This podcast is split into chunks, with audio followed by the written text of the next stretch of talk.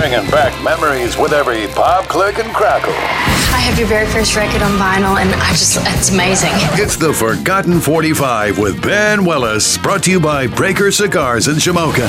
Casual and welcoming. Let their knowledgeable staff help you choose from a wide variety of cigars, including Breaker's very own Hard Cold Detective. Enjoy their comfortable seating and a relaxed and inviting atmosphere.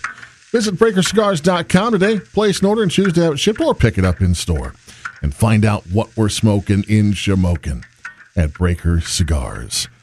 Tonight's Forgotten 45 takes us back to 1986 when Genesis, this time of year, hit number one with Invisible Touch, their only number one hit on the Hot 100 in the U.S., and the lead single from their album of the same name, Invisible Touch. The album res- reached number three on the Hot 200 album chart, spawning five hit singles. Invisible Touch, throwing it all away in too deep land of confusion, and tonight, tonight, tonight, all top five hits in the U.S. The album is their best selling of all time.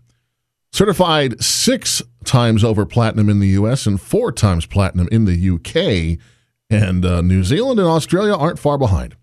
The original B side to Invisible Touch in the UK was an instrumental track, Do the Neurotic, which was later released in the US in an edited version, however, as the B side to Throwing It All Away. It was not an album track. It does not appear on Invisible Touch, the album. And despite being a difficult track to track down, has gained a rather cultish following of appreciation among Genesis fans. So that's what we'll hear tonight. Give you a taste of that flip side. It's Genesis and Do the Neurotic. Tonight's Forgotten 45 on Hanna Radio.